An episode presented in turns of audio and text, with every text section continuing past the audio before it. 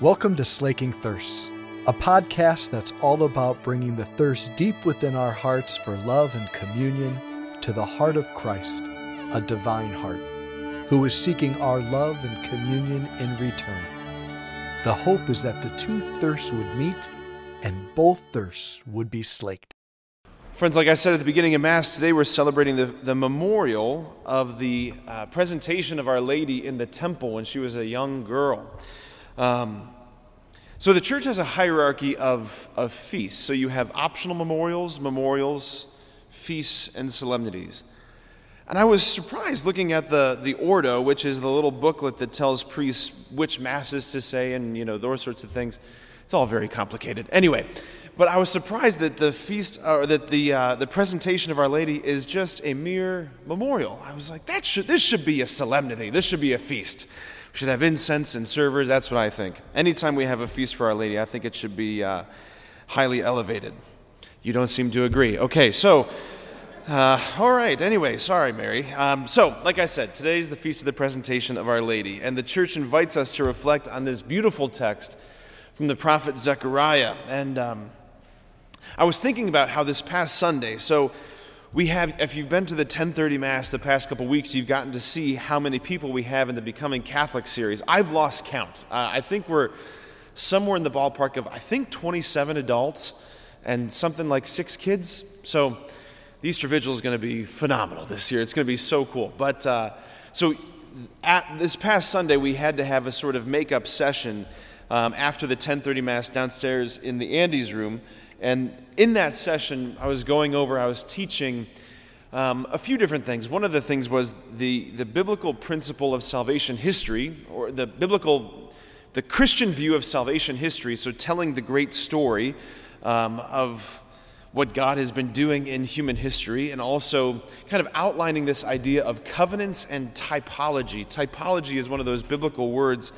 Um, St. Paul, in fact, uses the word in one of his letters that he says that Christ or Adam is a type of the one to come. That typology is this biblical idea that there are persons, places, events, things that happen in the Old Testament, right, that, that point to and prefigure the things that happen and are fulfilled by New Testament things, right? So you've got Moses is a type of Christ, the new lawgiver, right? Moses gives the manna bread in the wilderness, Jesus gives the Eucharist, the miraculous bread from heaven. Moses gives the law on Sinai. Jesus gives the new law on the Mount of the Beatitudes. Moses' life was threatened by Pharaoh when he was born. Jesus' life was threatened by a tyrant, Herod, when he was born. On and on and on it goes. So that's the idea. So, uh, typology, right? It's, a, it's an integral way that God has been unveiling his plan, unveiling these mysteries through time. And, and this memorial that we have today, the Feast of the Presentation, is a, is a good example of this because what we have is the temple coming to the temple. We have the old temple being visited by the new temple. That's who Mary is, right? That's one of her titles, Temple of the Lord. What is the temple but the dwelling place of the Most High God? Right? In the Old Testament, the, the glory cloud, the Holy Spirit descends upon the temple. The temple is filled with the presence of God. What does Gabriel say to Mary at the Annunciation? And the power of the Most High will overshadow you. You'll be filled with the presence of the Most High, right? That she is the dwelling place of God. So, in this mystery, you have the new temple coming to the old temple. You have Zechariah saying, Sing and rejoice, O daughter Zion. O daughter Zion this past Sunday, I talked about how Mary is the personification of the church. She is the personal face of the church, which is also another way of saying she is the personification of Israel. She's the personal face of Israel. So, throughout this, the, the prophetic literature in the Old Testament, you have this, this sort of intimation of that, right? This figure, daughter Zion that the prophets write about. Who is, who is daughter Zion? It's no one in particular, and it's everyone in general. Mary is daughter Zion. She is the personification of Israel. All the promises and hopes and desires are met in her, right? Israel was called by God to be a people peculiarly his own, right? They were going to be the people who God was going to be in a particular covenant relationship with, that he was, they were the people he was going to pour himself out to. Well, where does that all come to fulfillment?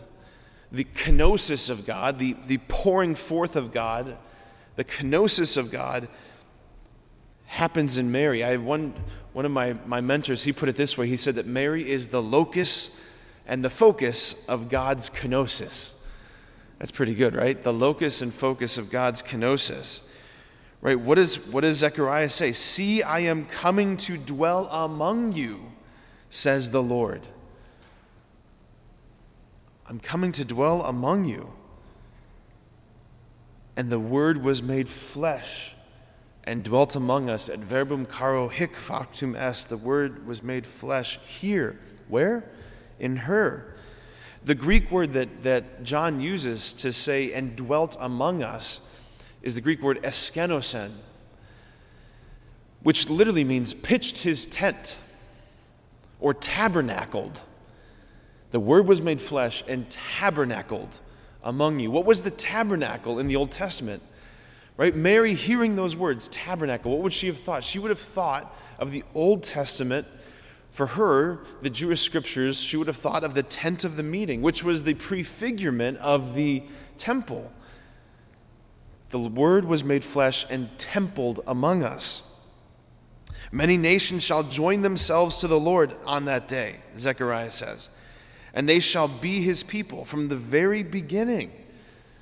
From the very beginning, in the mystery of the Nativity, what do we see? We see the veneration of the Magi, the pagans, the Gentiles, the people from all the nations, right? We see Jesus drawing people from all the scattered parts of Israel's history, from the diaspora. We, he, we see Jesus going to Tyre and Sidon, these pagan Gentile regions Many nations shall join themselves to the Lord. It's fulfilled certainly in St. Paul, the mission of St. Paul, the missionary to the Gentiles, the apostle to the Gentiles.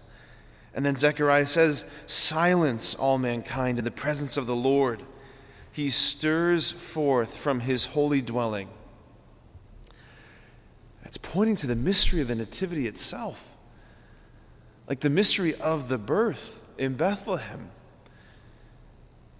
like wordless wonder.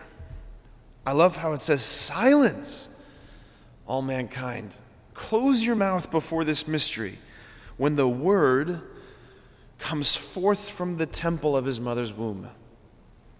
So, friends, as you can see on this memorial, in, this, in these mysteries, there is just layer upon layer. There are always these Russian nesting dolls of beauty and significance and meaning. And and again, we're just meant to be reminded that who she is is who we are called to be. It's why we call her our life, our sweetness, and our hope. If she's not who we're called to be, she's not our hope. She's our hope. Caryll Houselander, who is a brilliant 20th century theologian and writer, she was, uh, she was writing this work called The Reed of God, R E E D, The Reed of God, during the bombing of London. It's a beautiful work. I, I, recommend it for anybody for their Advent reading. But the Reed of God, she says in the Reed of God that Mary is not only human, she is humanity.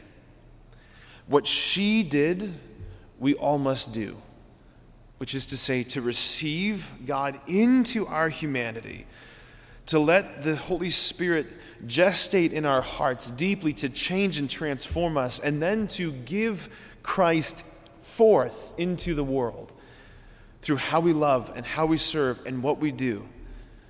She's not just only human, she is humanity. So we ask for her to pray for us now and at the hour of our death. Amen.